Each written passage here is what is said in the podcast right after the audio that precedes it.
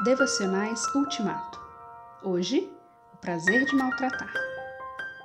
Mas não os maltrataram porque tinham medo de serem apedrejados pelo povo. Atos 5, 26.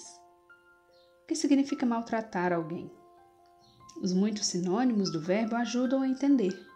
Os mais próximos do contexto são açoitar, bater, espancar, injuriar, insultar, oprimir, torturar e ultrajar.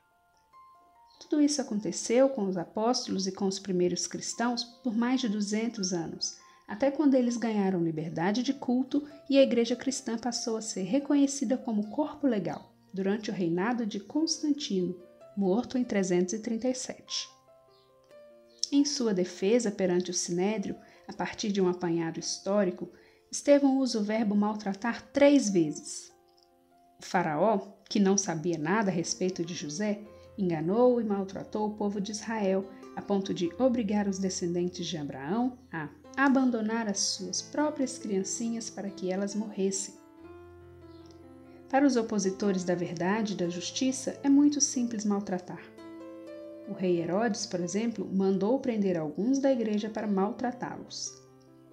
Alguns cristãos foram obrigados a blasfemar por causa dos maus tratos infligidos por Paulo antes de sua conversão mas muitos outros não cederam, mesmo sob tortura.